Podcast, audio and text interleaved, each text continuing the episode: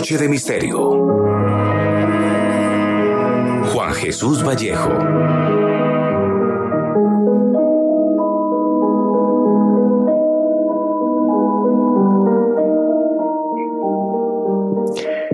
Vientos de guerra recorren Europa. Vientos de guerra muy al, este, en la frontera entre Ucrania y Rusia. Y siempre que ha ocurrido esto en Europa, al mundo no le ha salido gratis. En el siglo XX, los dos grandes conflictos mundiales se originaron en Europa y la broma le costó al mundo más de 100 millones de muertos. Creo que hablar de este conflicto que está habiendo ahora mismo entre Rusia y Ucrania no es como para tomárselo a broma y no es una cuestión menor. Con sinceridad, no sé por qué los medios de comunicación no le están dando mucha más cobertura y sobre todo por qué no están explicando el, el origen y el fondo del conflicto, que realmente es tremendamente complejo y luego se resume en algo muy sencillo. Como siempre, en este caso es una región ucraniana, la del Donbass, eh, la que tiene una mayoría de población que habla ruso y que es de origen ruso y que desde el año 2014 eh, se rebelaron contra el resto del país, el resto eh, de Ucrania. Bien, pues desde el año 2014 hasta ahora, la broma ha costado ya más de 14.000 muertos. O sea, que el tema no es que esté tenso, es que van 14.000 fallecidos. Grupos paramilitares prorrusos armados hasta los dientes por Rusia, con tanques, con artillería, con armamento pesado y de otro lado em, las Fuerzas Armadas ucranianas que además cada día más están apoyadas por la OTAN realmente lo que les comento, esto no es una cuestión baladí ni es tan sencillo como lo están contando los medios de comunicación convencionales. Yo esta tarde repasando pues, todo el origen del conflicto y, todo lo que está sucediendo y viendo denuncias por parte de organizaciones de derechos humanos, eh, hubo un momento que me eché con sinceridad las manos a la cabeza, sobre todo por ver cierto tipo de fotografías que me desagradan mucho.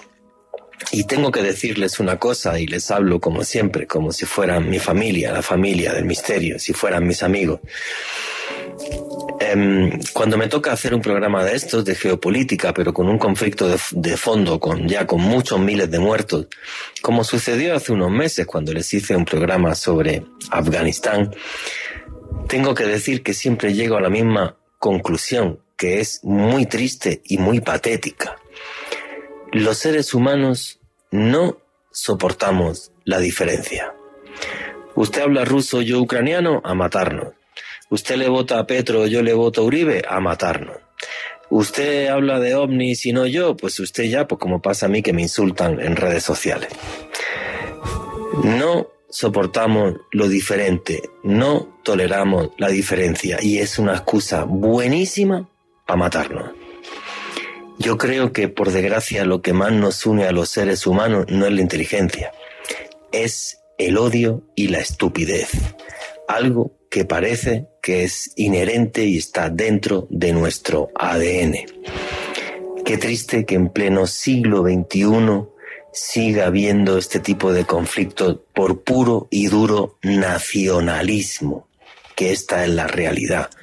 Porque yo tengo una bandera y tú tienes otra, y ya, por eso, como es diferente, tenemos que matarnos.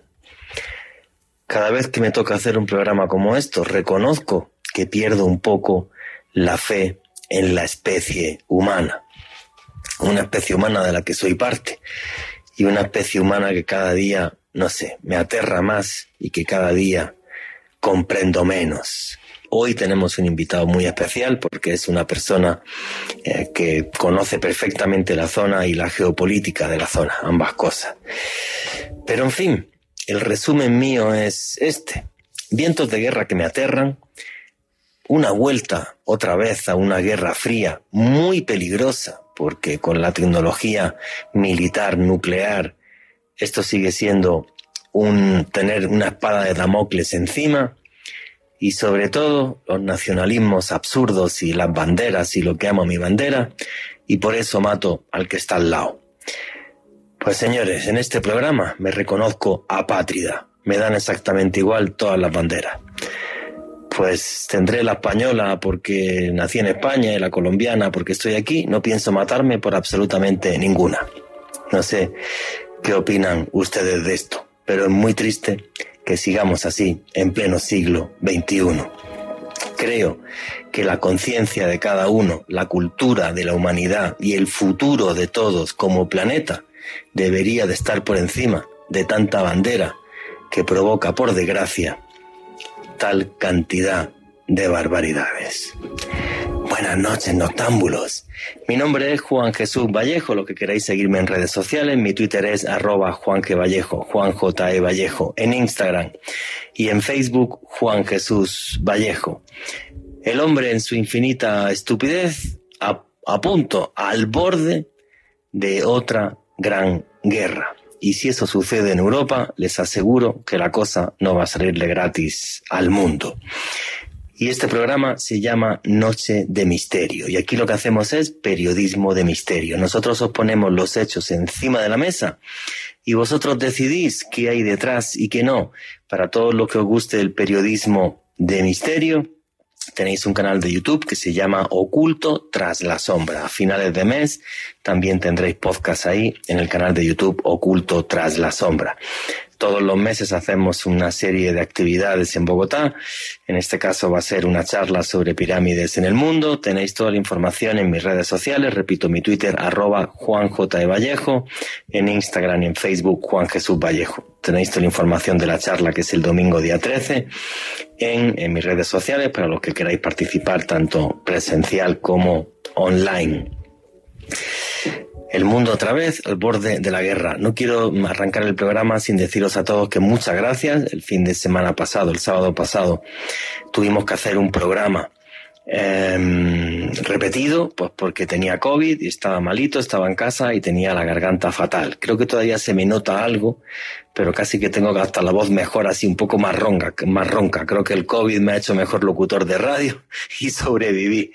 Así que, así que bueno, feliz de estar otra vez aquí en directo. ¿Qué opináis de lo que está pasando en Ucrania? Otra vez, una guerra porque tu bandera tiene un color y la mía tiene otro, y tú hablas un idioma y otro, pues a matarnos. Venga, como siempre, qué guay los seres humanos.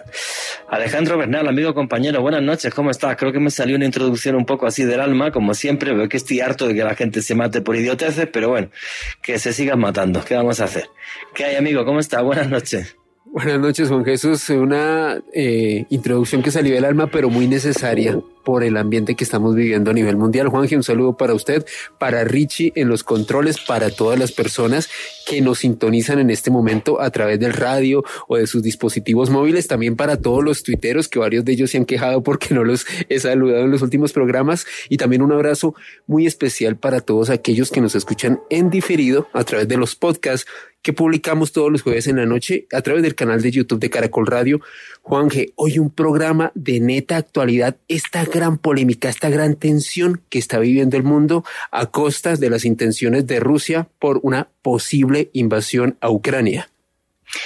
Pues sí, mira, hay un libro muy bueno que se llama El Zoo Humano el autor es Desmond Morris, uno de los antropólogos más famosos del mundo y más famoso del siglo XX.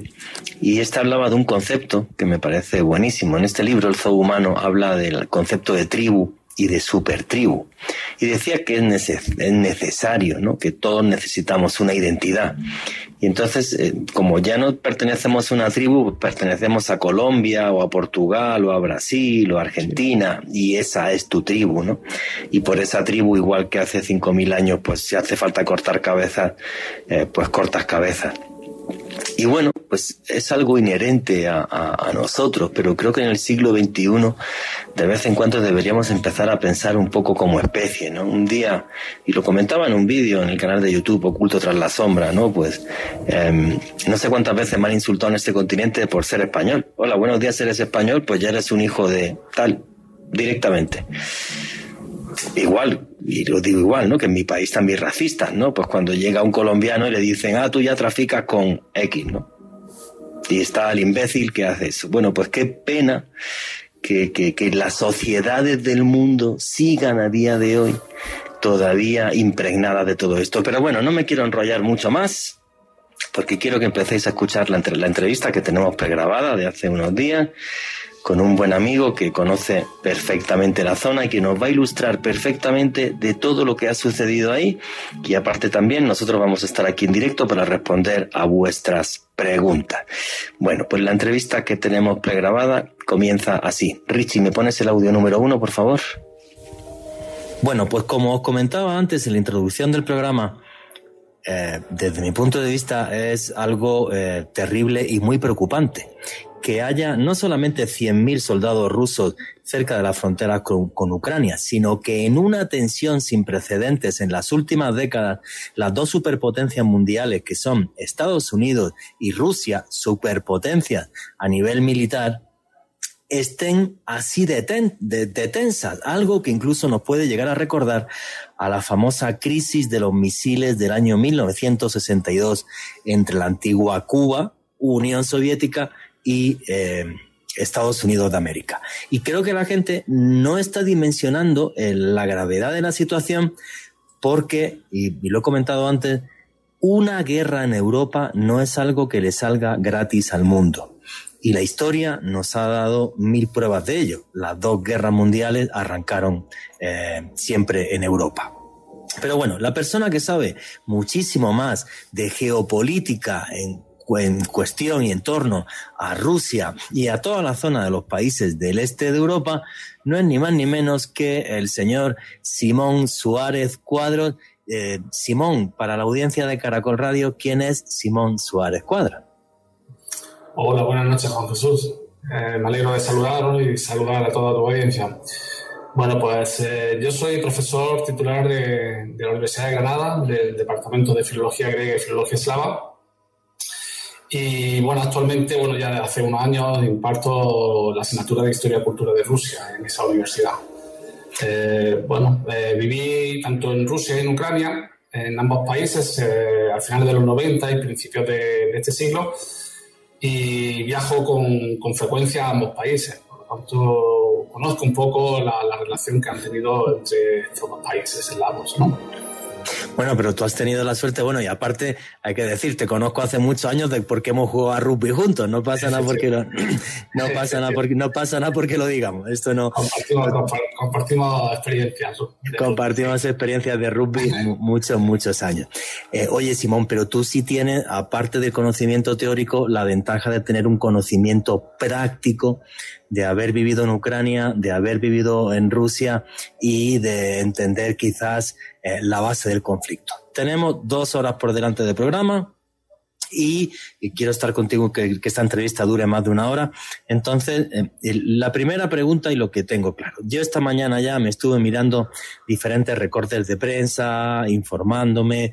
Eh, luego vamos a analizar el personaje de Vladimir Putin. Me gustaría tu análisis, ¿vale? Porque eso creo que daría para otro programa este personaje. Pero bueno, lo que yo he estado leyendo es que el señor Vladimir Putin hace unos días escribió un artículo y él habla de esa identidad Rusia, esa identidad rusa, la que él mete a Bielorrusia, mete eh, a Ucrania, y él habla de un pueblo de hace muchos siglos que eran los rus, y eh, de los rus y de Kiev y de esa eh, identidad. Realmente, y esto creo que, que es genial para toda la audiencia de Caracol, realmente a lo largo de la historia siempre estuvo separado Rusia y Ucrania, o como dice el señor Putin, hay momentos en la historia donde esto parece que es relativamente confuso. Bien, efectivamente, eh, la Rus de Kiev fue quizás, bueno, quizás no, fue el primer estado eslavo oriental, ¿no? Que, se empieza a organizar, ¿no? En, efectivamente, más o menos coincide con el actual territorio de Ucrania y Bielorrusia y también la parte de Rusia occidental. Eh, digamos, si nos basamos en los territorios actuales. Eh, bueno, ahí había, anteriormente había tribus eslavas que por la necesidad, por los continuos ataques que sufrían sobre todo por tribus que venían de las estepas rusas, eh, de otros pueblos y demás, pues necesitan organizarse, necesitan unirse para defender lo que era su territorio. Entonces, de, ahí, de aquello, pues surge un poco el primer estado eslavo oriental, que efectivamente se conoce como la Rus de Kiev, ¿no? La Rus de Kiev. eso, eso fue, para que lo bueno, para que nos situemos en el tiempo, fue en el siglo IX. El siglo IX. Eh, claro, tradicionalmente se ha dicho que sí, que es el origen de Rusia, pero bueno, la, realidad es que todavía en aquel momento, en el siglo IX, no podemos hablar ni del pueblo ruso, ni del pueblo bielorruso, ni del pueblo ucraniano, que son todos los estados orientales. No se puede hablar de, de, porque no existían, no existían. Ellos eran, como he dicho, un conjunto de tribus eslavas orientales que más o menos tenían una lengua común, probablemente muy dialectalizada. Digo probablemente porque no conocemos, no tenemos nada. Eh, bueno, no tenemos documentos escritos. Y, pero sí en una lengua común que es lo que se conoce, en ruso se conoce como el ruski Yasik, ¿no? El ruso antiguo, es como se puede traducir, ¿no? Eh, pero era, bueno, como digo, era la lengua común de ese, de ese estado que se empieza a crear. Un estado que se empieza a crear con muchos problemas, como todos los estados se crean. Eh, había ciertas zonas que quizás no aceptaban la, supremacía de Kiev, que un poco la ciudad que empieza a crecer un poco más, a prosperar más, de forma más, eh, más evidente que el resto, y hay algunos territorios pues, que no terminan de aceptar la, supremacía. Okay. Ese, ese, estado, bueno, más o menos sale, eh, emerge, e incluso en el siglo XI se habla de la primera época de esplendor de, de la luz de Kiev. Pero como digo, como decía antes, eh, tenía ciertos problemas internos. De hecho, esta es la primera época de, apogeo, que coincide con la época de Yaroslav Mudri, Yaroslav el Sabio. Él adoptó una decisión que no se entiende, porque teóricamente estaba en una época de esplendor, pero decide dividir el territorio entre sus cinco hijos a su muerte. Este hecho es muy relevante, muy relevante porque nos habla o nos dice que eso, que tenían problemas internos. Precisamente quería poner a cada uno de sus cinco hijos al frente de, de los territorios que no terminaban de aceptar la supremacía de Kiev. Eh, ¿Qué pasó? Pues que eso al final, ese, estado estalla por los aires. Se empieza a dividir, efectivamente, primero en esos cinco territorios, o sea que la intención que tenía Yaroslav Mudri no salió para adelante. Eh, él lo intentó, pero no salió para adelante primero se divide en cinco y después se empieza a dividir en más territorios, más territorios.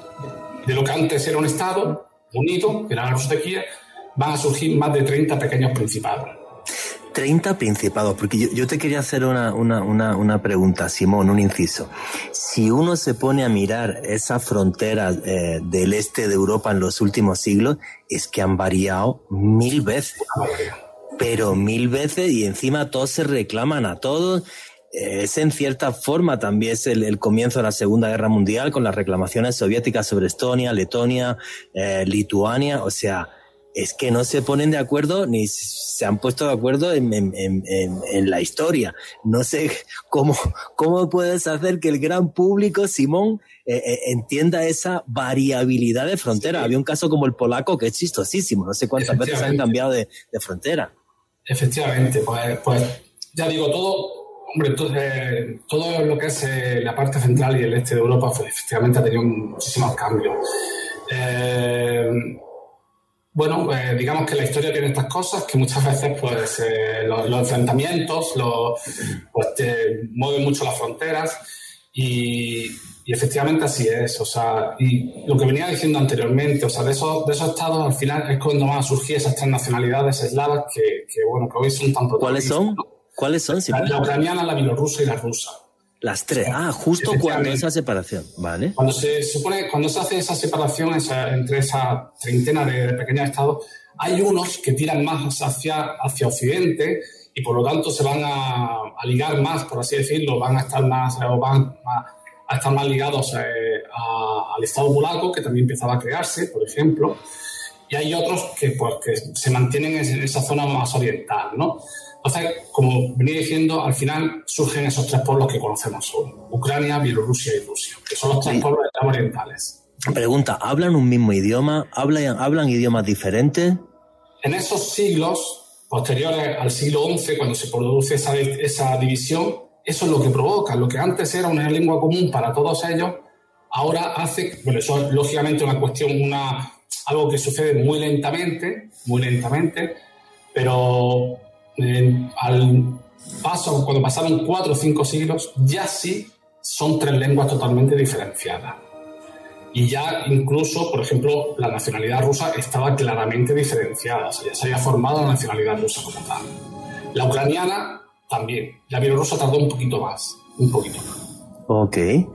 O sea que realmente con los siglos se van creando, digamos, identidades eh, distintas por parte de los ucranianos, los bielorrusos y lo que serían eh, los rusos. Porque tú has hablado de como que Kiev es la ciudad más importante ahí durante siglos.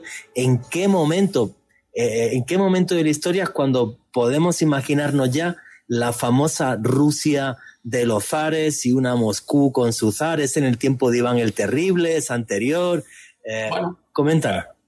Sí, sí, o sea, bueno, Kiev efectivamente va a perder ese, esa, bueno, ese estatus de privilegio que tenía lógicamente va a seguir siendo una ciudad importante, hoy día lo es, lógicamente es la capital de Ucrania, pero es verdad que va a perder protagonismo eh, con otras, ¿no? Con, principalmente en un principio con Novgorod, al norte de Rusia, cerca de San Petersburgo, y con eh, Vladimir, que está cerca de lo que hoy es Moscú. Moscú va a surgir un poquito más tarde. Moscú, eh, de hecho, la fundación de Moscú se produce a finales del siglo XII pero va a ganar importancia muy poco tiempo porque está muy bien conectada por ríos que como eran como los ríos funcionaban como vías comerciales y va a ganar importancia en muy poco tiempo, eh, la Rusia que tú comentabas, Juan Jesús, sobre eh, los zares, los zares y demás, pues yo diría que se empieza a crear a, a final del siglo XIV cuando los rusos consiguen ya vencer a los tártaros, liberarse de ese yugo que les sometieron durante casi dos siglos, y entonces cuando ya empieza a surgir.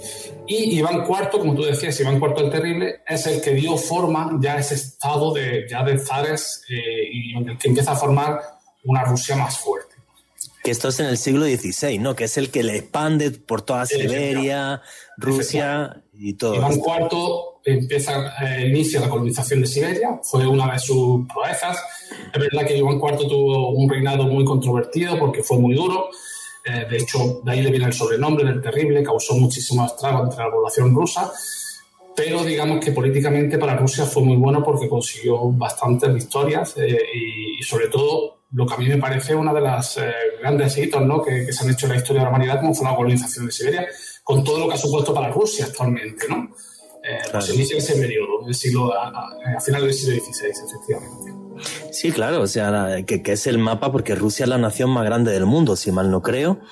Eh, y, claro, esa expansión por toda Siberia con una riqueza en minerales y en recursos naturales brutal, que hace que Rusia siga siendo un país geopolíticamente muy estratégico por toda esa cantidad de eh, materiales que tienen. Yo me acuerdo una amiga rusa me decía que eran el único país del mundo que estaban todos los elementos de la tabla periódica y todos los minerales y todas las cosas y que lo tenían y que lo tenían absolutamente todo. Oye, si nos vamos a esa época, estamos hablando del siglo XVI, y para entender hasta qué punto el señor Putin tiene razón o no, en ese siglo XVI estaban unidas Ucrania, Bielorrusia y Rusia o no, o eran países independientes con ya con idiomas que se iban diferenciando y, todo esto, para entender hasta qué punto Putin tiene razón o no.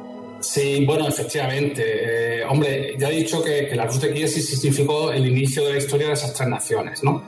Pero, pero no, eh, en esos momentos, tanto el pueblo bielorruso y el ucraniano, que ya sí existían, ya habían desarrollado su lengua, estaban incluso comenzando a desarrollar su, propia cultura, literatura y demás, pero estaban integrados en otros estados. Estaban integrados, primero fue en Lituania eh, y después se integran ambos pueblos en lo que fue la Unión Polaco-Lituana, lo que se conoce como la Unión Polaco-Lituana, ¿no?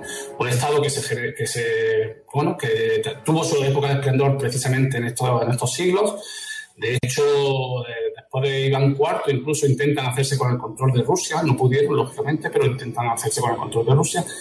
y era un Estado muy importante, muy desarrollado, muy rico comercialmente, eh, y, pero los bielorrusos y los ucranianos estaban integrados dentro, eran parte de este, de este Estado, de la Unión Polaco-Lituana.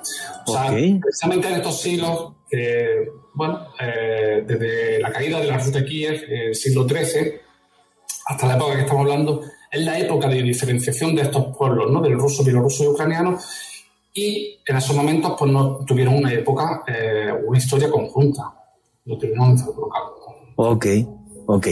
A partir de ahí, digamos que cada uno sigue su historia. Tú corrígeme cualquier cosa que diga que, que, no esté bien para el público. Y luego aquí, y el otro día te lo comentaba por teléfono antes de, de la entrevista. Y luego de repente sucede la Unión de Repúblicas Socialistas Soviéticas. Primera Guerra eh, Mundial, hay una rebelión en Rusia eh, que, y corrígeme si me equivoco, era el último régimen feudal de Europa. El tema de los zares, hay algunas series de documentales muy buenas sobre esto.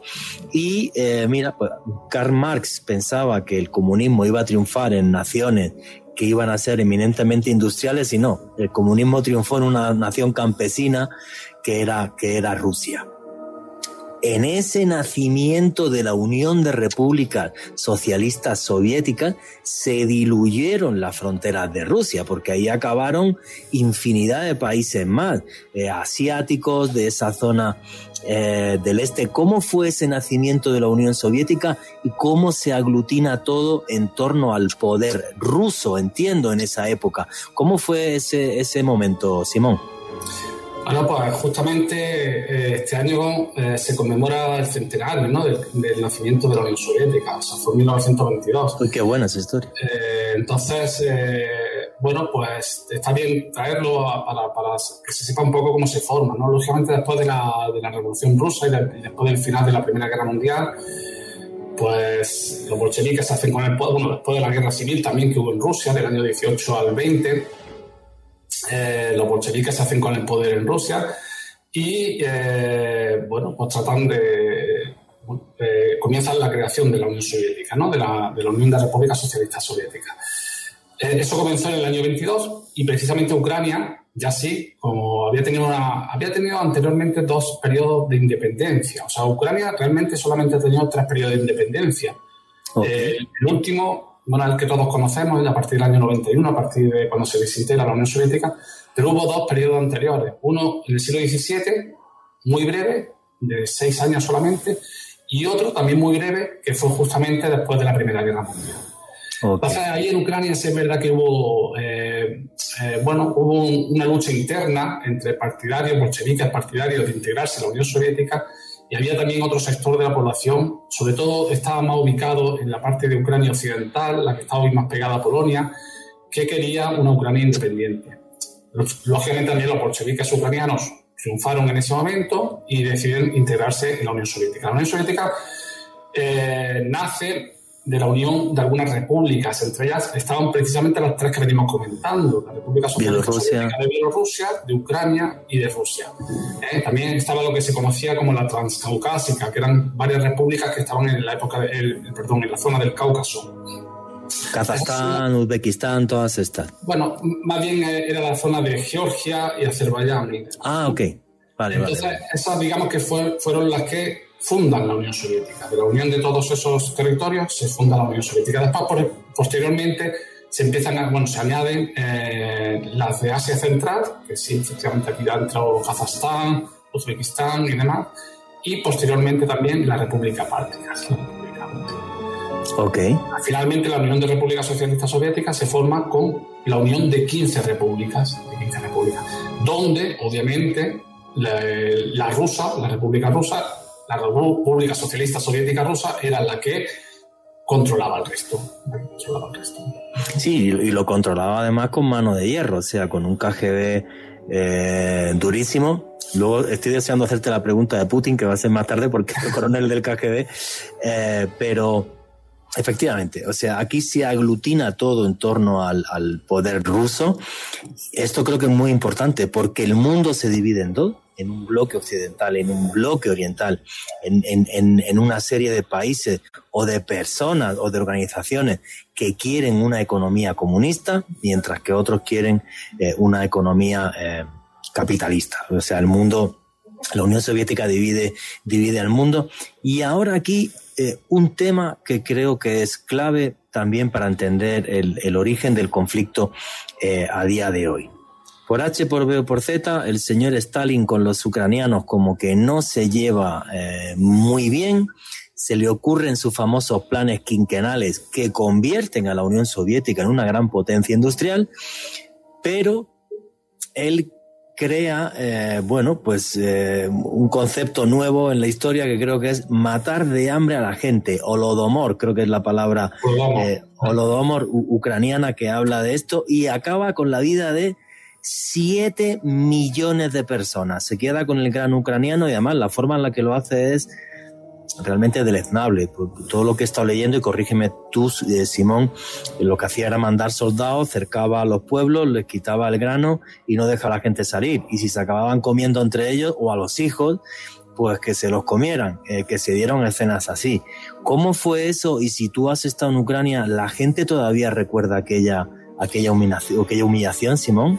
Sí, efectivamente es un capítulo de la historia, bueno, de los, muchos que tuvo Stalin, ¿no? Lógicamente Stalin cambió, pues, incluso los, yo diría los principios que se tenían con, la creación de la Unión Soviética. Él eh, estableció un, Estado muy controlado, efectivamente, y con pueblos con los que él consideraba que no se habían portado bien, digamos que donde, eh, digamos que se habían resistido más a integrarse dentro de la Unión Soviética, ¿no?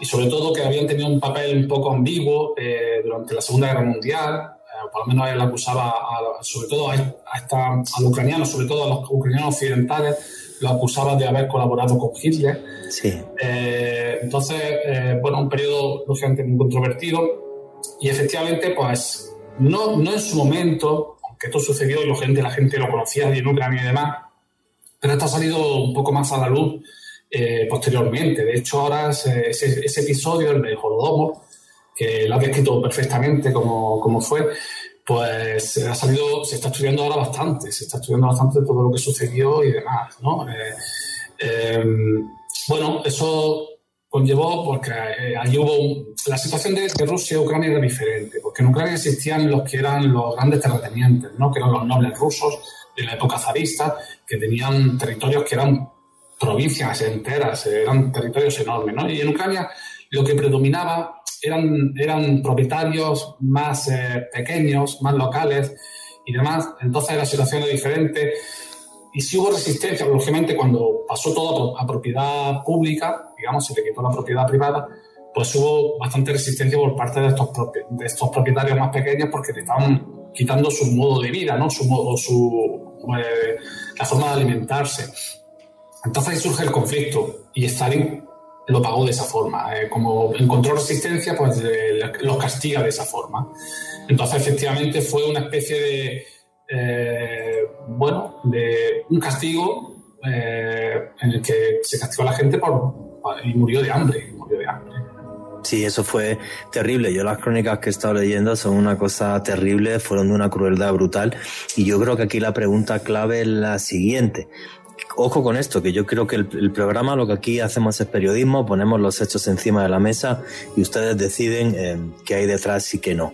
Pero creo que este hecho sí puede ser clave. Cuando Stalin acaba con, con la vida de 7 millones de ucranianos, él manda población rusa a, a repoblar para que las tierras que quedan baldías sigan siendo productivas o esto es una invención de Kiev? Pues vamos a decirlo así de claro. Bueno, no, exactamente como, como, sucede, porque eh, es verdad que, que Stalin eh, provoca eh, movilizaciones de pueblos, incluso, y quizás la intención de Stalin, aunque él no era ruso, que tuve que decirlo, él era georgiano, pero sí la intención, por lo menos en ese momento, de la Unión Soviética era intentar que hubiera población rusa, o la mayoría, o en que toda la República Rusa hubiera mayoría de población rusa. ¿No? Eh, no, es el caso de Ucrania, y más concretamente de esta zona de Ucrania a la que estamos, a la que estamos refiriendo. Eh, al final lo que, lo que pasó en esa zona es que se, bueno, se tuvo que integrar la fuerza en, la, Unión Soviética y bueno, se empiezan a crear lo que se conoce como los kolhos y los sovhos, eh, pero claro, ya la producción de, bueno, la producción agrícola ya pasaba a depender del Estado. Digamos que ahí, eh, bueno, los ucranianos lógicamente no olvidaron en este episodio lo que a ellos les sucedió, pero sí se olvida un poco por parte del sistema soviético. Entonces, digamos que eh, siempre, digamos, esta zona, pues nunca llegó a estar totalmente integrada dentro de la Unión Soviética, pero no le quedaba otro remedio en ese momento. Entonces, digamos que se entra en una época un poco de impas, por así decirlo, eh, los ucranianos no lo olvidaron, ya he dicho, de hecho ahora el, el, holodomor se está estudiando mucho y se está intentando sacar a la luz, es lo que los ucranianos pretenden, que se saque a la luz, que se vea, ¿no? Ajá. Mm. Claro, porque es que esto fue hace cuatro días, o sea, estamos hablando eh, de los años 30, juraría, cuando sucede el, el holodomor, el, eh, esta, esta famosa eh, muerte por inanición de 7 millones de personas y creo, y no sé cómo opinas tú cuando, cuando vas a, Ucrania, en los últimos años que has estado en Ucrania, Simón, eh, la gente recuerda esto y eso hace que, digamos, la confrontación con Rusia eh, sea mayor o no, o hay unos que sí, otros que no. ¿Cómo se palpa allí cuando estás en Ucrania esta historia? Sí, o sea, yo digo, o sea, por ejemplo, en, los años 90 no se hablaba tanto de esto. Yo, yo la primera vez que estuve en Ucrania no, eh, ni siquiera lo he mencionado, ¿no? Eh, es verdad que ha sido en los últimos años cuando quizás eh, la relación entre Rusia y Ucrania han ido peor, cuando se ha intentado sacar un poquito más. Pero que el Holodomor obviamente es un episodio histórico que nos muestra un poco la, la pues, que la relación entre Rusia y Ucrania no han sido las mejores a lo largo de la historia, no, no es el único, no es el único. Quizás es el más duro, porque efectivamente fue muy duro para perder. Eh, como tú dices, bien dices, perder 7, millones de vidas pues, es, una algo que no, que no, es fácil de olvidar, ¿no? Pero ha sido yo sobre todo quizás en los últimos años cuando he notado más que se está hablando sobre esto, por lo menos que se quiere encauzar. También, como sabrás, pues hay episodios de la historia de la Unión Soviética pues, que se han mantenido bajo secreto, bajo llave durante mucho tiempo. Eh, ha habido ciertas épocas. Una fue eh, Khrushchev, que siguió a, a, Stalin, el que intentó hacer una desestalinización y empezó a, bueno, a abrir, digamos, por, así decirlo, los secretos que habían estado ocultos de la Unión Soviética. Y posteriormente, en la época de Yeltsin, incluso en los años 90, también se intentó, eh, bueno, abrir todo lo que son los documentos que, que, nos mostraron todo esto, ¿no? Ok. Listo, no, o sea, es que claro, es una historia terrible que nos guste o no tiene que marcar en cierta medida em, esa relación con, entre Ucrania y Rusia, aunque tú dices que ese tipo de episodios desafortunados en la historia no es el único que, sucedió, sino que hubo otros atrás. Alejandro Bernal, quería preguntar. Juanje, algo muy interesante sobre lo que comentaba Simón y que también usted nos estaba anunciando hace algunos minutos, y es que, por ejemplo, el gobierno ucraniano desde hace un poco más de una década ha intentado realizar esfuerzos para que este gran holocausto no quede en el olvido. En mi Twitter les voy a compartir, a propósito con el numeral de esta noche, arroba Press con doble S, una moneda de 5 grivnas acuñada por el gobierno ucraniano. Se las describo rápidamente. Es una persona demacrada, rodeada como con campos de trigo, algunas flores y, le reitero, el gobierno ucraniano la acuñó en el año 2007 precisamente para conmemorar este genocidio de 7 millones de personas en esta nación, Juan G.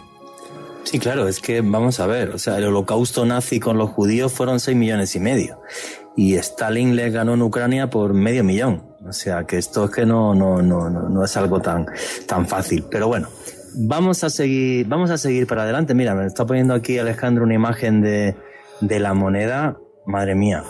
Eh, oye, la, la has descrito genial. Es una persona que está famélica, con una cara súper triste. Y, bueno, me parece, me parece terrorífico. Y pues tengo que decir que me parece bien también que los pueblos recuerden, recuerden su historia cuando ha sido trágica, ¿no? Eh, eso sí, también pienso que esto no debería levantar odios de lo que pasó hace un siglo. Pero bueno, en fin, eso es un tema eh, tremendamente complejo. Eh, Simón, sigamos avanzando en el tiempo y llega un momento en el que la Unión de Repúblicas Socialistas Soviéticas cae y ahí sí, se crean un montón de países nuevos, está Bielorrusia y está Ucrania y está Georgia y están todos esos. Esa desintegración de la URSS fue tan pacífica y todo tan bien como nos cuentan o eso tuvo su intríngulis?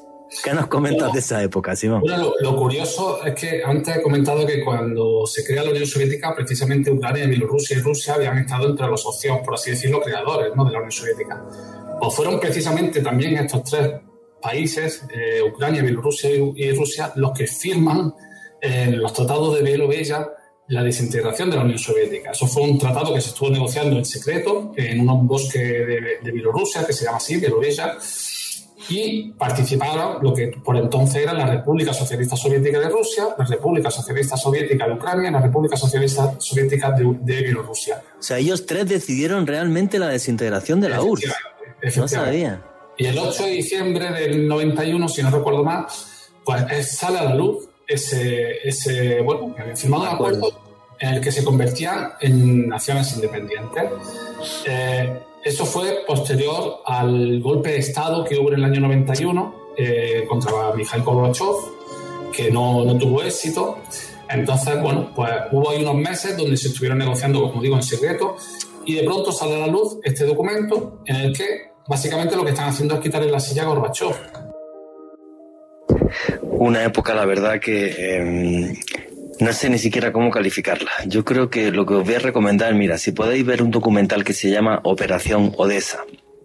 El documental, básicamente, la sinopsis va sobre em, cómo el cártel de Cali intentó comprar un submarino soviético eh, para traficar eh, a Estados Unidos.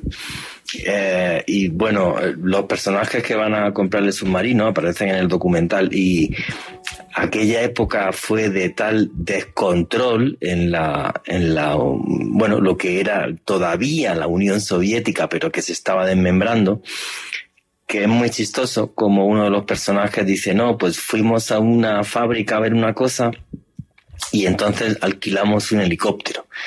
Eh, y el helicóptero pues no sabía eh, llegar al sitio, aterrizó en la plaza de una ciudad y le preguntaron a un policía que había allí y el tipo dijo, no, pues, tira por ahí para adelante.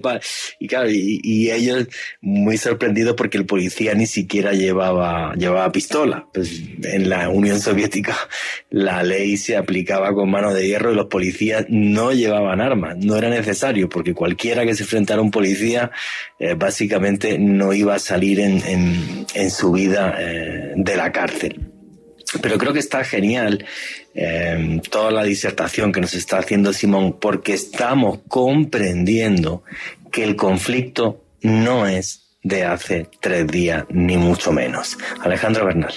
Juan es que definitivamente hay profundos orígenes históricos, hay mucha historia detrás de lo que es hoy en día o lo que hoy en día conocemos como Ucrania, lo que hoy en día conocemos como Rusia, Bielorrusia. Me parece que el periplo que Simón nos está detallando esta noche es esencial y sobre todo un factor fundamental, Juan G, precisamente este último tópico que estábamos tratando, el Holodomor, eh, es impresionante buscar las imágenes, de verdad que hay que tener un estómago muy fuerte para ver realmente lo que fue este, este genocidio, este holocausto, Juanje, que tristemente para muchas personas eh, estuvo en el olvido durante mucho tiempo y que afortunadamente el gobierno ucraniano está haciendo esfuerzos para que este tipo de masacres no queden eh, olvidadas en la historia. De verdad que creo que es importante lo que usted decía, que un, un hecho de estos tan trágico no quede en, en el olvido. Sí, claro, que estamos hablando de medio millón de muertos más que el holocausto el holocausto judío por parte de los nazis. O sea, lo que hizo Stalin eh, con la población ucraniana fue una barbaridad. Eso en cierta medida está en la base del conflicto, sí, obvio, porque toda esa población, la, la que sobrevivió, nunca va a olvidar una afrenta eh, tan, tan terrible y van a tenerle un odio a Rusia eh, brutal. Entonces, claro, esto no es de hace dos días. Me hace gracia porque siempre que digo, Stalin mató 20 millones de personas, siete en Ucrania, siempre sale el inteligente en redes sociales a decir que, que estoy como manipulando o algo así. Pues sí, Stalin mató 20 millones, Mao Zedong mató 80, el comunismo solo ha matado a más de 100 millones de personas como idea política, Adolf Hitler mató 6 millones y medio de judíos, provocó más de 50 millones de muertos en la Segunda Guerra Mundial y las cifras son inamovibles. Qué pena que haya habido tanto asesino criminal en la historia y tanto imbécil que en redes sociales encima de todo se moleste cuando uno da estos datos. Me parece una cosa increíble. La historia es la que es y así se la contamos. Bueno, ¿qué preguntas y comentarios hay, Alejandro? Sí, Juan lamentablemente la historia es la que es, a pesar de estos hechos tan complejos en los que se ha visto involucrada la humanidad. Aquí soy Lenin 1, Juan nos adjunta una foto de un partido de, de futsal y nos dice lo siguiente, se enfrentaron en una de las semifinales del Europeo de Fútbol Sala, Rusia y Ucrania, este partido se disputó el 4 de febrero, fue un cotejo histórico y también polémico en el cual los rivales se negaron el saludo, algo más que fútbol. Wow, qué, qué, qué, pena, ¿no? Que esto ya, bueno, pues impregne absolutamente todo lo que tiene que ver entre esos dos países. Bueno, quiero comentar, Erickson Giraldo ha hecho un par de preguntas. Una es, ¿cuál es el interés que, tiene, que, que tienen las grandes potencias en Ucrania? Bueno, yo creo que esto es eh, muy sencillo. O sea, eh, la expansión de la OTAN se hizo a través de lo que fueron los países que eran parte del Pacto de Varsovia, como son Polonia, como son las repúblicas bálticas, que tienen ya frontera con, eh, con Rusia. Y entonces yo creo que el interés, incluso más que ampliar la OTAN ahí, ojo que la OTAN no se niega a, que se amplíe a Ucrania, es lo siguiente. El problema que tiene Putin, desde mi punto de vista, es el mismo de desconfianza que hubo en Adolf Hitler. O sea, Adolf Hitler primero se anexiona eh, Austria, luego va a los Sudetes, que eran parte de la República Checoslovaca en aquel momento, pero no paró y aquí el tema es si Putin se ha quedado con la península de Crimea, eh, ahora se va a quedar con la región del Doms, pero ¿va a parar o va a seguir? Y eso es lo que yo creo que, que, preocupa muchísimo a todas las potencias europeas, a la OTAN y, y a, Estados Unidos. Y em, la otra pregunta de Ison Giraldo dice, ¿qué, ¿qué tan posible sería una guerra? Pues como los rusos pasen la región de Doms, va a haber una guerra, pero muy importante. Sí, claro. Porque yo creo que si se meten en Doms y tal, va a haber unas sanciones económicas muy grandes, todo. Pero como pasen un metro de ahí, se puede liar, pero a proporciones apocalípticas, sí, a proporciones apocalípticas. Alejandro Bernal, ¿alguna pregunta más? Aquí Carlos Alberto nos comenta lo siguiente, es una mezcla de muchas cosas, una parte de Ucrania no quiere ser parte de la Federación Rusa y la otra no. No hay que olvidar que los nazis fueron recibidos como libertadores durante la Segunda Guerra Mundial. Hay un contexto económico y otro político. Sí, y esa apreciación me parece súper, súper acertada, efectivamente. Eh, bueno, como tenemos ahora, el total que viene ahora dura 15 minutitos, yo quería ahí, o sea, vamos a ver, las cosas que está haciendo Putin y, el gobierno ruso, que desde mi punto de vista son una locura, eh, y hay una que, que me parece especialmente eh, indignante. Alejandro Bernal, ¿qué fue el envenenamiento de Víctor Yushchenko?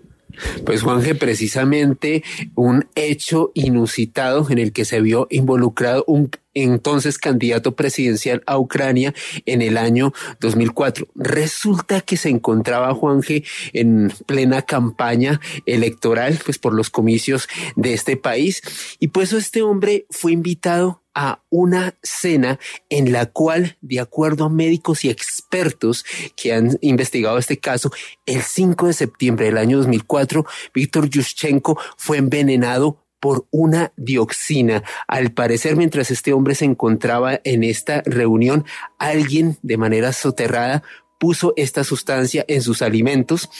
Resulta que este hombre, Juan G, a partir de este momento, tuvo una serie de consecuencias brutales prácticamente se le desfiguró el rostro. Perdón, no, no prácticamente, se le deformó el rostro de una forma horrible, quedó como un monstruo, esto hay que decirlo muy, muy claro.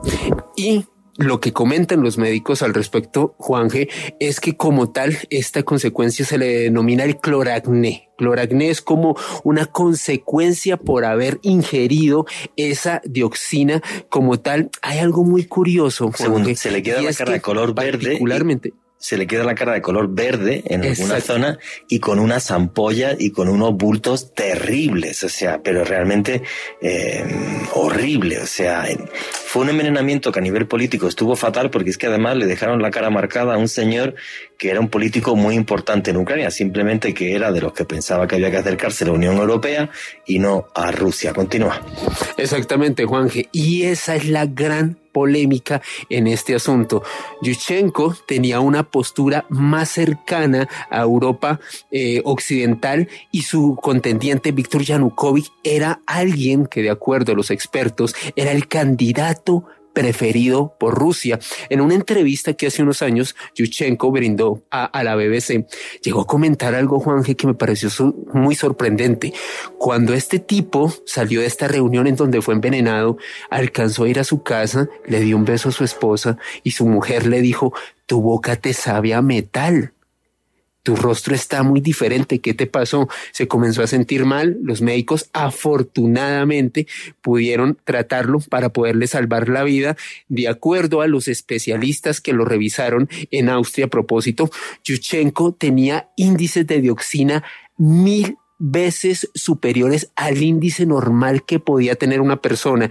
Algunos de los galenos que estuvieron directamente intentando salvarle, bueno, que le salvaron la vida como tal, comentaron que fue un tema de dosis, Juanje, donde le hubieran dado una dosis superior, este señor hubiese fallecido sin ninguna duda. Respecto a la entrevista que comentaba que brindó Yuchenko hace unos años a la BBC, el periodista le pidió, mire hermano, mójese, comente para usted quién fue la persona que le mandó a hacer esto. Y Yuchenko lo dijo, miren, todo el mundo sabe quién es, yo no lo puedo decir para no comprometerme, pero sin lugar a dudas, ustedes saben quién es. Bueno, por si alguien no lo sabe, fue Vladimir Putin. Vladimir Putin encargó el envenenamiento de, de Víctor Yushchenko, igual que, por ejemplo, Putin está detrás del de Alexander Litvinenko, que a ese sí le costó la vida, el ex espía ruso que estaba en, en Gran Bretaña. Este tipo de hechos hacen que la geopolítica mundial contra Rusia se vuelva muy dura. Y es que es verdad, no puedes ir matando a la gente, envenenando gente por países así porque sí y te apetece. Alejandro Bernal, tienes 30 segundos. Juanje, ¿y qué eran técnicas utilizadas por la KGB en la trola época de la cortina de hierro? Sí, sí, correctísimo ese dato. Eso viene desde la época del KGB y el señor Putin sabe mucho de eso porque fue coronel del KGB. Bueno, Vamos un poquito justo de tiempo. Vamos a continuar con la entrevista al profesor Simón. Richie, ponme el audio 3, por favor. De hecho, Gorbachev tuvo que, porque bueno, a estas tres primeras naciones que se independizan o que se autodeclararon independientes, le siguieron el resto en los, siguientes días. Las 15 repúblicas se fueron. Bueno, ya se había ido Lituania, se había ido anteriormente, las repúblicas bálticas se habían ido anteriormente eh, porque fueron un poco las que, las que empezaron a, protestar contra el sistema soviético y demás. Eh, pero bueno, estas tres son las que firman la desintegración de la Unión Soviética. Eh, y el 24 de diciembre de ese mismo año, del año 21, Mikhail Gorbachev dimite, pero dimite porque es que no le han dejado nada que gobernar. el, estado, de la Unión Soviética ya no existía como tal. Se, se, lo habían, se lo habían liquidado, ¿no? Entonces, efectivamente, estas, bueno, estas tres naciones, que son las que venimos haciendo referencia, ya es cuando eh, bueno, empiezan a arrancan su camino independiente cada una. Independiente, efectivamente.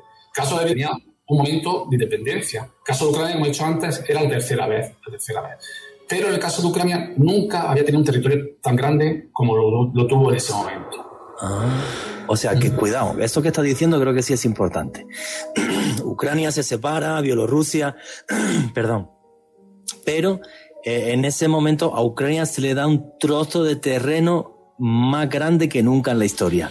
¿Eso puede estar detrás de estas famosas reclamaciones del señor Putin o tú crees que no? Sí, bueno, em, sí hay, hay, eh, lógicamente, ese territorio sí pertenecía, dentro de la Unión Soviética, pertenecía a la República Socialista Soviética de Ucrania. Hay un hecho que es muy importante, que no lo hemos nombrado hasta ahora, y fue el que ocurrió en 1954, cuando estaba eh, Khrushchev, eh, bueno, era el secretario general del Partido Comunista y era el que gobernaba en la Unión Soviética. Khrushchev hizo carrera política en el Partido Comunista de Ucrania, de Ucrania.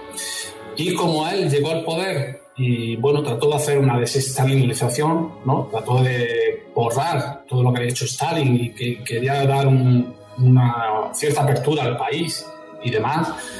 Pues en vista de esta, bueno, en concordancia con esta política que estaba desempeñando, decide, y voy a, citar aquí un poco de palabras que se utilizaban, de términos que se utilizaban en esa época. Perfecto. Y dice, en vista de la hermandad entre el pueblo ruso y ucraniano, vamos a regalar Crimea a Ucrania. ¿Vale? Ah, amigo, eso no lo sabía. Entonces, claro, eh, eso fue en el año 1954. el año 1954. ¿Qué pasa? La península de Crimea eh, pasó a ser de Rusia a final del siglo XVIII. Allí estaban los tártaros de Crimea. Eh, y bueno, hubo una serie de conflictos, eso tampoco fue nada fácil, pero tampoco tenemos mucho tiempo. fue Catalina II la que lleva, eh, bueno, la que lleva el Imperio Ruso a, adherirse a la, península de Crimea. La península de Crimea, ok. Entonces, bueno, un poco la lectura que ha tenido todo esto a lo largo de la historia, que bueno, Khrushchev un poco por, por, por lo que decíamos antes, por intentar atraerse al pueblo ucraniano, a la Unión Soviética, porque como no se sentía tan a gusto, un poco en compensación por, por, por lo que había hecho Stalin con ellos, por el Holodomor, pues decide darle este trocito de tierra que efectivamente, eh, bueno, donde pega, quizás, por así decirlo, es en Ucrania, ¿no? Está justo al sur de Ucrania y demás. Entonces, bueno, esto sucedió en 1954. Lógicamente, eh, cuando se estuvo negociando ese tratado de Bielorrusia que he mencionado anteriormente, donde se firma la desintegración de la Unión Soviética, Rusia y Ucrania hablaron de Crimea, de qué hacer con Crimea. Y Rusia, en ese momento, acepta que eso sea territorio de Ucrania, ¿no? Eh, pero consigue eh, que se le cediera la ciudad, bueno, el puerto de Sebastopol, de la ciudad de Sebastopol, para que allí los rusos mantuvieran su base naval del Mar Negro. Ok. En un principio eh, se le concedió para 25 años. Para 25 años. Entonces, digamos que, a mi modo de ver, y esto ya opinión personal, aquí se aplazó un problema o se dejó un problema sin resolver. Y de hecho eso, pues como sabéis bien, estalló de nuevo en el año 2014. Claro. Entonces, claro, porque era una, un territorio que, que, los rusos pues siempre han, han reclamado para sí. Eh, es verdad que, por ejemplo, Rusia en dos ocasiones, si no recuerdo mal, también eh, declaró que no iba, no tenía, en el año 90, no estoy hablando del año 90, declaró que no tenía intención de adherirse a ese territorio. Pero, pero es verdad que es un territorio que, bueno, que sí podemos discutir, eh, porque allí había más población rusoparlante y demás. Claro, es que aquí esto está claro. Crimea pertenecía a la Federación Rusa hasta 1954, según nos estás comentando. Además, había más población rusoparlante de origen ruso y además esa base militar, la de Sebastopol, esa sí que no la iban a soltar eh, ni loco, porque lo que sucede en el año 2014, y esto fue muy kafkiano, y corrígeme tú, eh, Simón, sobre mi apreciación, es que ellos, entre comillas, reconquistan o se adhesionan Crimea sin pegar un solo tiro. O sea, fue una cosa como súper fácil. La misma población eh, quería pertenecer a la Federación Rusa. ¿Fue así o no? Tú que vas a la zona y la, y la, y la conoces bien. Sí, sí, sí. O sea, eh, sí, ahora, eh, la integración de, Crimea en, Ucrania no fue fácil. Incluso cuando se independiza Ucrania, no fue fácil. Es verdad que al final se pactó que era el único territorio dentro de Ucrania que era una, una república autónoma, ¿no? O sea, que tenía más autonomía que el resto de territorios. Eh, o sea, se le dio, digamos, ese privilegio, ¿no? Eh, fue el único territorio que, Ucrania reconoció como un poco más independiente.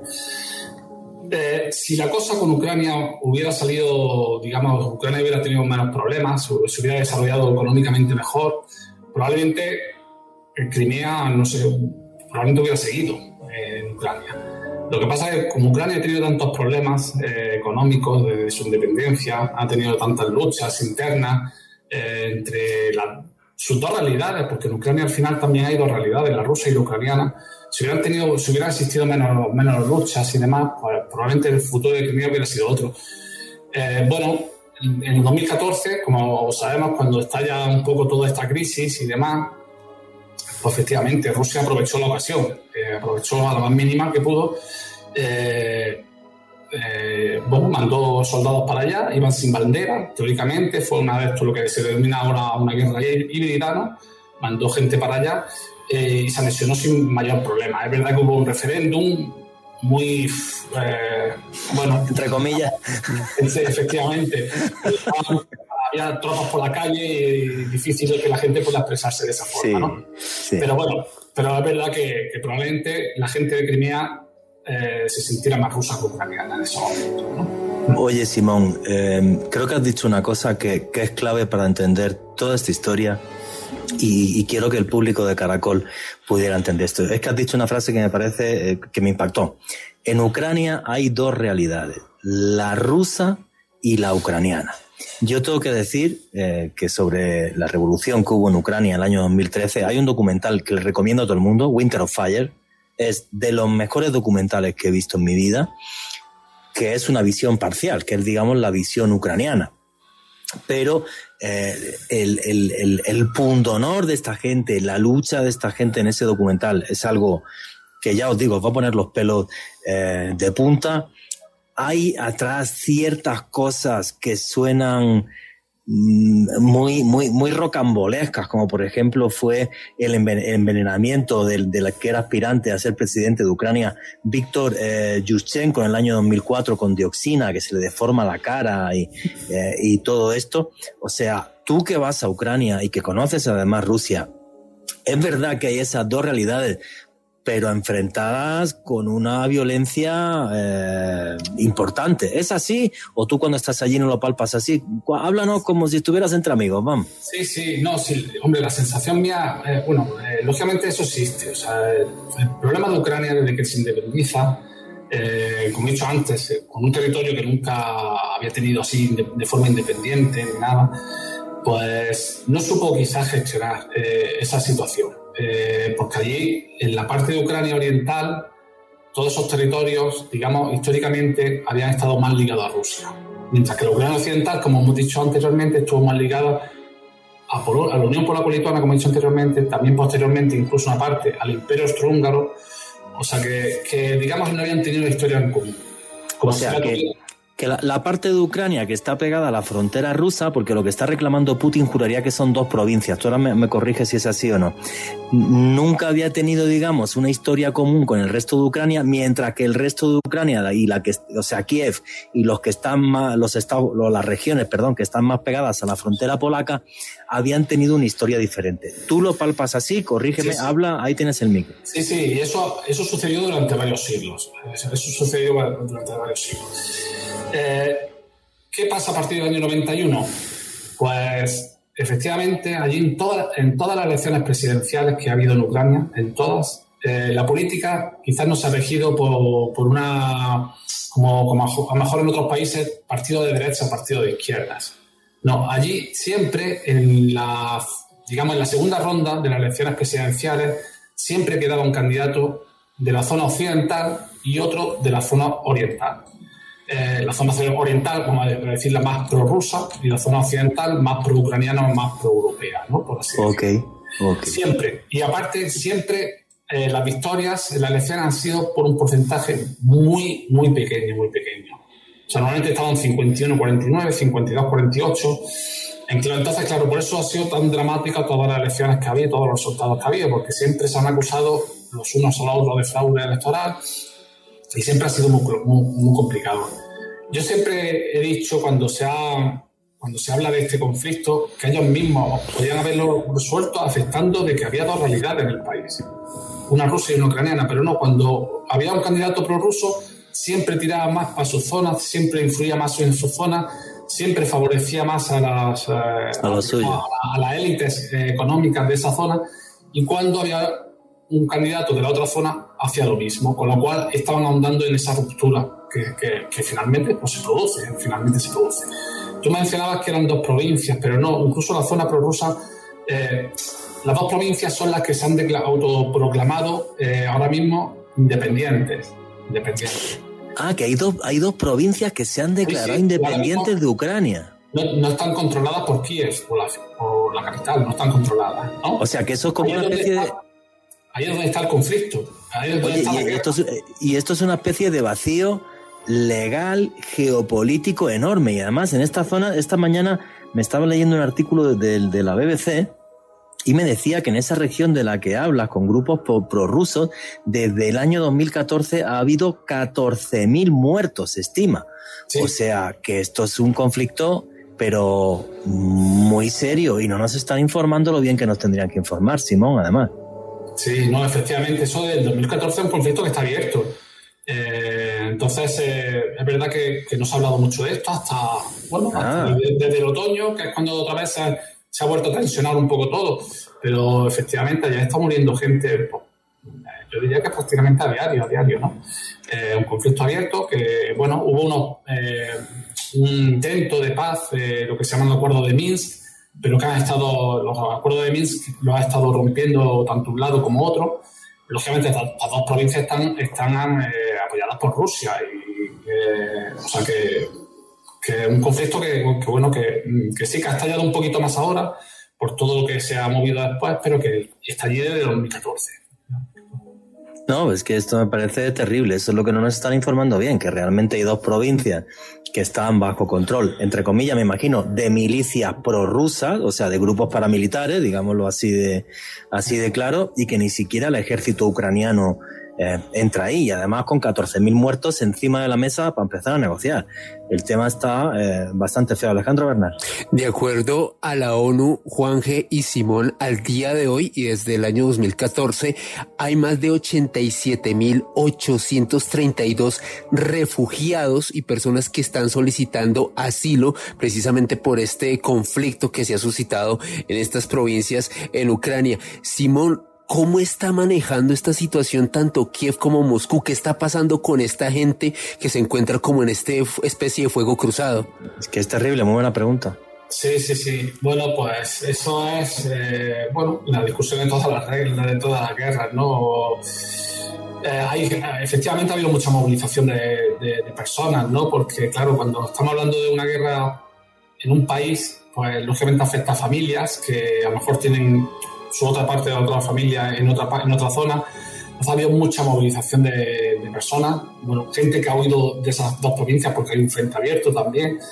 Entonces, es verdad que, dentro del acuerdo de Minsk eh, se ha hablado un poco de esto, ¿no? de intercambios de personas y demás, bueno, también de presos políticos que tenían ambos bandos. Pero, pero bueno, eh, ya digo, es un conflicto abierto y todavía no está resuelto y, con mucha dificultad para resolver, ¿no? Es lo que, es lo que está por ver.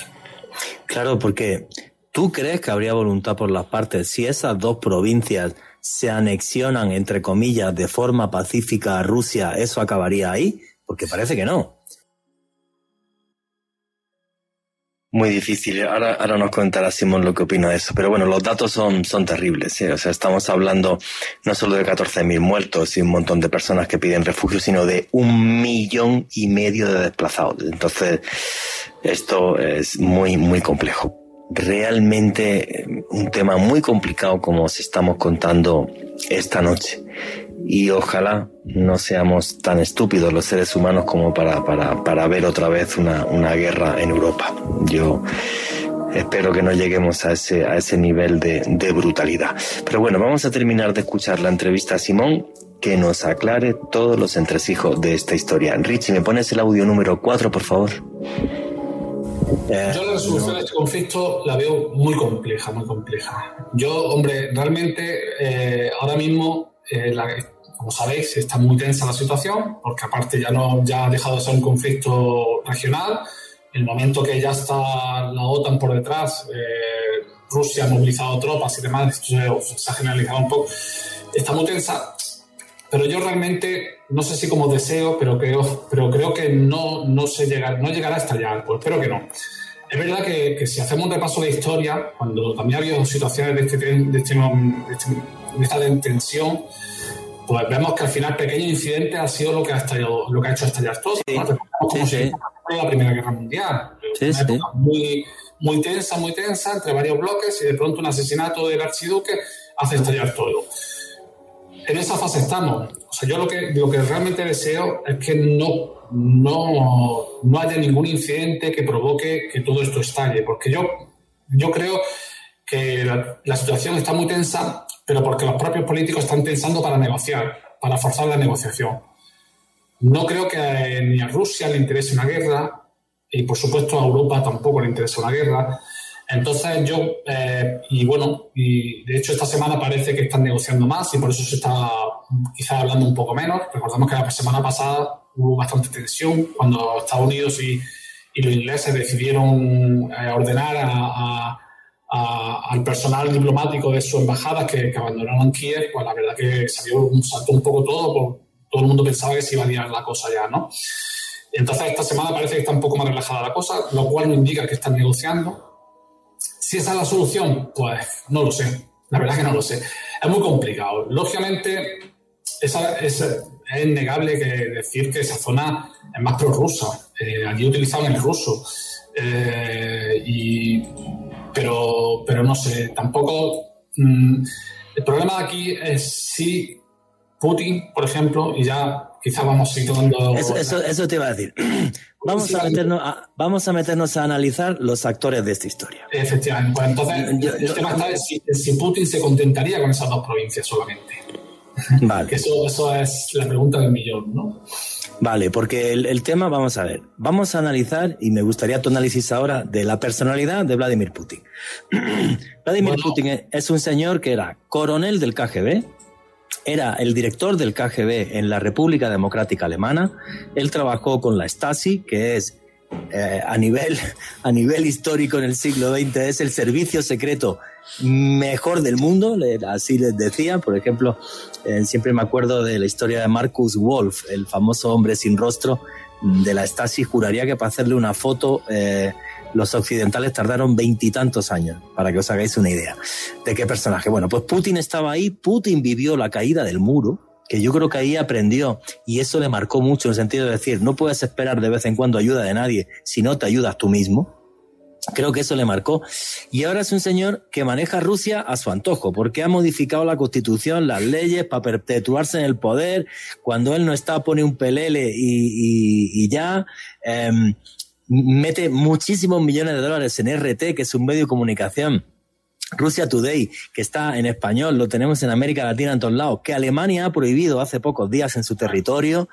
Eh, o sea, Putin es, es un personaje muy complejo. Ojo, cosas distintas que no tenga parte razón y hay población rusa suya y a lo mejor esas dos provincias deberían estar del lado ruso para que no haya conflicto, pero es un personaje muy complejo. Simón, tú que eres experto en la zona, ¿Cómo analizas y cómo ves Vladimir Putin? Y luego hablemos de la parte ucraniana, pero Vladimir Putin es que tiene una novela de ciencia ficción detrás. bueno, lógicamente, pues Vladimir Putin es eh, político, bueno, ha, sido el que, ha conseguido que Rusia vuelva a, la primera línea ¿no? de papel internacional. Porque los años 90, como mencionaba anteriormente, fueron muy duros para Rusia. Después de la caída de, de la Unión Soviética fueron muy duros, muy duros. Y y perdió por parte, parte del poder. De hecho, Vladimir Putin hace poco, no hace poco, hace ya unos años, dijo que para él lo que había sido la desintegración de la Unión Soviética había sido la mayor catástrofe geopolítica de la historia. ¿no? Wow, y ahí, no sabía. Y ahí mostraba un poco ya también por dónde van quizás sus intereses, ¿no? En recuperar, eh, no lógicamente políticamente hablando de la Unión Soviética desde el punto de vista del comunismo, porque lógicamente eso también lo ha dejado muy claro en otras declaraciones, ha dicho que el, socialismo nunca volverá a Rusia, en ese sentido, pero sí eh, bajo el prisma de lo que era la, cuestión geopolítica, ¿no? de, o sea, de territorio y, demás. Entonces, eso está ahí, eso está sobre la mesa. Y lo que ha demostrado también Vladimir Putin es que es un estratega político eh, que le ha llevado la avanzadilla a Estados Unidos principalmente, en otras zonas del país, en otras zonas del planeta.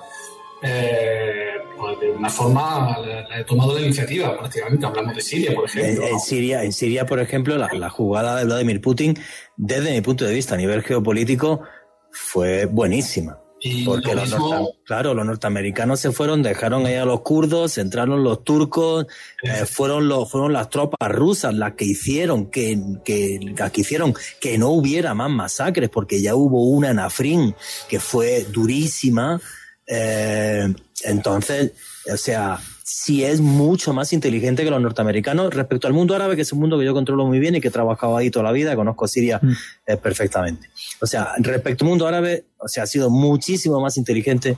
Y ha tomado igual, igual que sucedió con Ucrania en 2014, o sea, en la parte de Crimea, mientras había protestas en Kiev porque querían la población de Kiev, eh, bueno, un mayor acercamiento hacia Europa, pues él llegó, se metió en Crimea y Crimea para acá, ¿no? Por ejemplo. Sí, sí. O sea que, en ese sentido un estratega político, un estratega político y muy bueno, muy bueno.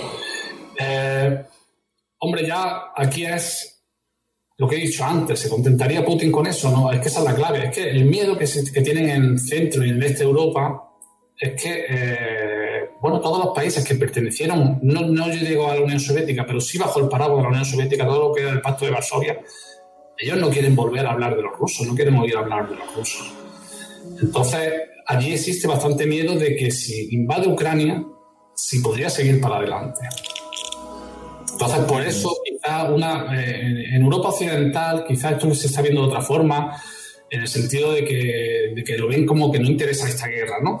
Pero claro, en Europa Oriental, estoy refiriendo a Polonia, a, a las repúblicas bálticas, pues claro, tienen mucho miedo de que, de que los rusos puedan volver a intentar entrar en sus territorios. Y lógicamente una victoria en, Ucrania, que si se cogiera un, enfrentamiento bélico entre Ucrania y, Rusia, hombre, no habría color, ¿no? Lógicamente. Otra cosa es que se metiera la OTAN por medio, ¿no? O sea, se meta la OTAN por medio. Sí, pero claro, la OTAN, la OTAN lo más seguro es que mandara muchos eh, armas y asesores, pero que no llegara a mandar tropas porque nos podríamos meter en la Tercera Guerra Mundial. O sea, tropas, estamos hablando... Sí, tropas, la OTAN, la OTAN la OTAN tropas no va a mandar a Ucrania, salvo que la cosa se complicara, vamos, fuera ya eh, efectivamente, obviamente la está armando, está ayudando con, las armas y demás, pero, pero no, no creo. Y bueno, y están mandando tropas a lo que son esos países que sí pertenecen a la OTAN, ¿no? Las repúblicas bálticas, Polonia y demás, ¿no? Rumanía, etcétera, etcétera. Entonces, bueno, aquí está la incógnita de Putin de lo que, es realmente lo que quiere y con qué se contentaría, ¿no? Eh, yo creo que Putin tampoco es un suicida, o en el sentido de, vale, él tiene dos poblaciones ahí, perdón, dos provincias ahí de mayoría rusa y a lo mejor por eso está, está mm, dispuesto a apostar muy, muy duro, porque es población que entiende que es suya y a nivel nacionalismo y a nivel también político dentro de su pueblo es muy importante, pero pasar esa frontera y acercarse tanto a la OTAN y, y cambiar los mapas, el, mapa de Europa eh, así porque sí, yo creo que tampoco es tan idiota, creo. No creo que esté, que sea tan loco, porque en el fondo él también es un analista geopolítico muy bueno. Y le guste o no, Ucrania tiene que estar ahí, tiene que ser un país y tiene que existir, con población que no es prorrusa y, y, demás. No, no sé cómo lo, lo veis Simón y Alejandro también, si quieres hablar. Sí, efectivamente, así es. Yo, yo tampoco, ya digo, yo tampoco espero que hoy y deseo que no haya un conflicto totalmente abierto. Sobre esto hay muchas especulaciones, ¿no? Lógicamente, si se observa la prensa hoy día, pues hay muchas eh, versiones de lo que pretende Putin, de que no solamente estas dos provincias, sino todo lo que es el sur de Ucrania, para, liberar todo lo que es la costa del Mar Negro, que es quizás lo que a él le interese más desde el punto de vista geopolítico. Y, pero bueno, estos son especulaciones, lógicamente eh, no podemos entrar en la, mente de Putin para saber, para saber lo que quiere ¿no? en este asunto. Oye, y la otra parte, el presidente de Ucrania, ¿cómo lo analizarías a este señor? Difícil. Yo, yo, la verdad que cuando ganó las últimas elecciones eh, no sabía, no, yo al principio me imaginaba, porque era un, bueno, era un personaje muy conocido en Ucrania, porque era un cómico eh, muy conocido en Ucrania. ¿Es cómico? ¿Cómo es el nombre del señor? Zelensky. Zelensky. Sí, pues era un, cómico muy, muy, famoso, muy famoso. Y fíjate, yo, yo al principio pensé que era algo, una estrategia también de los rusos que habían conseguido colocarlo ahí, pero sin embargo al final eh, está demostrando que no, que, que está, está luchando por, por, eso, por mantener su país independiente y demás. Eh, y bueno, parece que está ganando de estos también en la propia Ucrania, hombre. ¿Vale? Oye, ¿cómo, Alejandro Bernal? Juanje, respecto a lo que comentaban tanto Simón como usted, bueno, creo, creo que queda muy claro que Putin es un excelente estratega, es un tipo que se ha sabido mover en las, en las últimas décadas, pero le quiero hacer una pregunta, Simón, ¿por qué para Putin es un problema que Ucrania hubiese llegado a ser parte efectiva de la Unión Europea? Bueno, pues eso, eso es una cosa que eh, que es verdad que bueno, ahí está, ahí está el, problema ¿no? que se está dirimiendo hoy. ¿no? Eh, lógicamente, eh, Putin no quiere eh, que se acerque a Ucrania porque para ellos es un territorio, primero por lo que, vamos a otra al principio lo que decía, a un territorio que ellos consideran que son eh, parte de su origen, parte de su origen histórico. después, también, al ser sus vecinos, dejarían de ser un socio preferente si se integraran a la Unión Europea, ¿no? Quizás, ¿no? Y más en esta situación de conflicto. Eh, y, bueno, y si entrara ya en la OTAN, claro, es verdad que tendría, eh, digamos, en, sus puertas pues, probablemente misiles desplegados hacia Rusia y demás. Eso es lo que está él alegando en todo esto para, para decir que no puede admitir que Ucrania se integre ni en la Unión Europea ni, en la OTAN. Eh, conversaciones para que Ucrania entre en la Unión Europea, por lo menos que yo sepa, hasta ahora no hay. Eh, y, que se integre en la OTAN se ha iniciado ahora, a raíz del conflicto. Se ha iniciado ahora.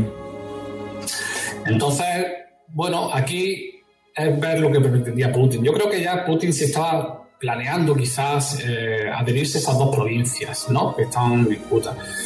Y, pero bueno, claro, lo que pasa es que el hecho de que, eh, de que intente adherirse a estas dos provincias, y sobre todo con lo que hizo en el 2014, que ha conseguido Putin por ganarse la animaversión del pueblo ucraniano.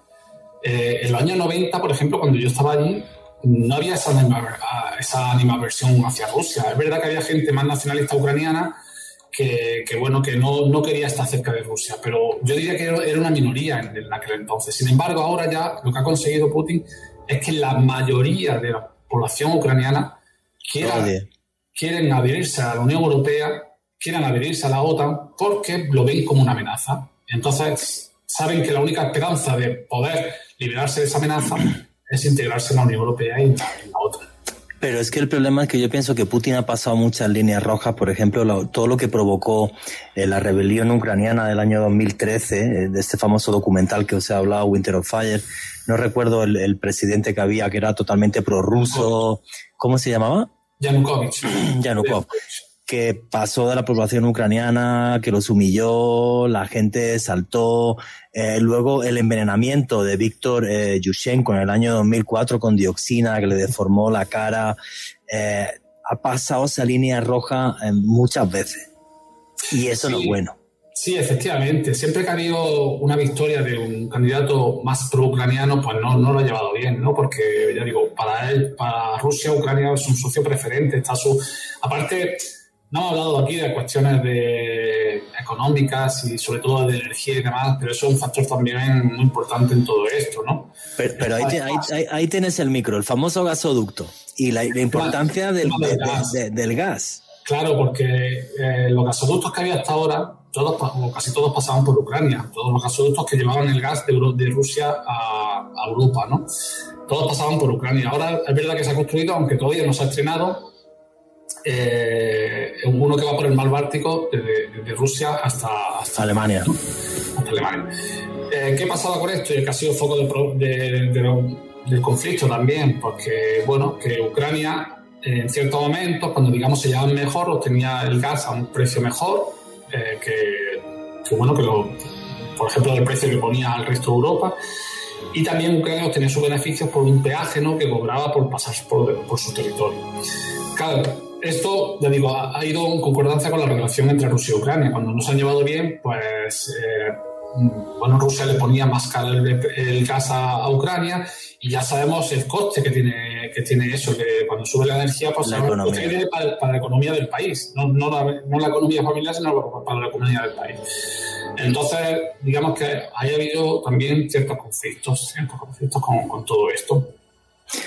No, es que es un tema súper complejo. Y luego Putin yo creo que sí pasó esa línea roja y ha hecho que el pueblo ucraniano ya sí sea muy en contra de Rusia. Pero no podemos olvidar que hay una parte del territorio ucraniano que hay mayoría de población eh, de origen ruso, que habla ruso, y entonces, desde mi punto de vista, la solución a esto no es nada fácil. Pero repito, mucho cuidado desde mi punto de vista que una guerra en Europa, eso ni sale gratis y el mundo entero, de una forma u otra, eh, se acabaría, se acabaría eh, afectando. Estamos ya llegando al fin de, de la entrevista, Simón. Y oye, lo que sí me gustaría ya es saber tu opinión personal, que estás en la zona, que nos hagas una reflexión muy personal, porque tú conoces a la gente en Rusia, conoces a la gente en Ucrania. No creo que la gente tenga ganas de guerra, aunque bueno, pues también cada uno tiene su- sus intereses. ¿Qué crees que van a pasar la próxima semana, meses ahí? Tu opinión personal y tu y tus Sí, cierres. hombre, lógicamente difícil de pronosticar, ¿no? Porque a mí también, igualmente, vuelvo, vuelvo a decir lo de antes, eh, si en los años 90 a mí me, me dicen que 20 años después va a haber un posible conflicto entre Rusia y Ucrania, no me lo hubiera imaginado, ¿no? Porque en aquellos momentos, por ejemplo, pues, eh, con, No se veía. con sus tiranteces y demás, pero no, no se veía, no se veía un conflicto de este, este estilo o de, este, eh, de esta dimensión.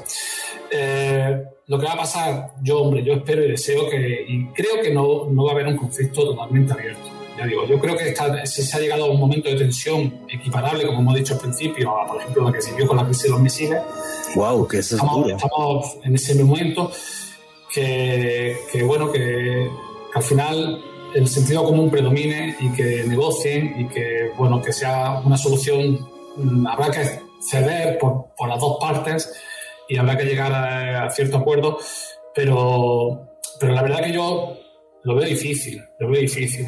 Eh, Fíjate, también en el año 2014, cuando ocurrió bueno, todo el Euromaidán que ya hemos comentado, todas esas rebeliones, bueno, todos esos movimientos populares que hubo en Ucrania, eh, porque bueno, querían un acercamiento a Europa que finalmente Yanukovych no permitió y demás. Y cuando ocurrió también lo de, lo de la anexión de Crimea, eh, también me entrevistaron y yo dije que Ucrania probablemente acabará, acabará dividida. Y quizás, bueno, ya, ya Crimea, aunque no la hayan reconocido la mayoría de los países, pero de facto es un territorio ruso. Un territorio Mm. ruso. Eh, está por ver eso, qué pasa con esas dos provincias, con lo que conocemos como el Donbass, ¿no? que son Lugansk y Donetsk. Son dos provincias eh, que va a ser difícil ya su vuelta a la integración a Ucrania, aunque, aunque fuera, porque el acuerdo de Minsk se menciona que a lo mejor podían volver de una forma con, el formato de república autónoma, ¿no? Mayor grado de autonomía. Muy Pero yo creo que ya es difícil esa integración eh, de esos territorios en Ucrania. Y después, ¿qué pasaría con la otra zona, la otra zona de Ucrania que también son más rusoparlantes? Ahí ya diferenciamos, ¿no? Porque la zona de Kharkov, aunque es más rusoparlante, ahí la gente sí tiene más sentimiento de nacional ucraniano. De hecho, hay mucha gente allí que dice que hablan ruso, pero que son ucranianos, ¿no? Ok. Eh, y también, ¿qué pasaría a lo mejor con la zona de Odessa, que también es más rusoparlante y tiene un papel o tiene una situación geográfica muy, a- muy atractiva, ¿no? Pues estaría por ver, ¿no? Eh, Pero es difícil, es difícil. Ya digo, yo para mí la solución a este conflicto es muy complicada. Mm, quizás esas dos provincias acaben Eso siempre- te iba a decir. Y al final, sí o sí, Ucrania va a tener que ceder territorio, según nos estás contando. Además, sería Sí. lo sensato, eso sí, que ceda territorio a cambio de una serie de garantías de Rusia de no seguir avanzando en territorio ucraniano. ¿Y a cambio de qué? Porque también lo que. eh, es verdad que lo, lo que Rusia está pidiendo principalmente es que Ucrania no se integre en la OTAN. Pero claro, tú no puedes estar a un país quitándole territorio y después decirle no te vayas con los otros, ¿no? Entonces también Sí, claro. es, lo complicado, ¿no? Es lo complicado de todo esto. Sí. Entonces, yo sé, es, es difícil. La verdad que la, la negociación va a ser dura, ¿eh? Si se produce una negociación ahí va a ser dura y difícil. Bueno, pues ojalá esto no acabe en un conflicto bélico. Ojalá. sí, Yo, sí. yo creo o me parece sensato, pues bueno, pues que, que, a lo mejor Ucrania renuncie a partes de un territorio que de facto ya no tiene control sobre él y luego que haya sensatez, porque si, si no hay sensatez y cada uno quiere ponerse muchas medallas con su pueblo, tanto el, el señor Putin como el señor Zelensky, eh, va a ser complicado. Pero bueno, esperemos que, que haya sensatez. Y nunca, nunca olviden que vivimos en un mundo mágico porque está repleto de misterio.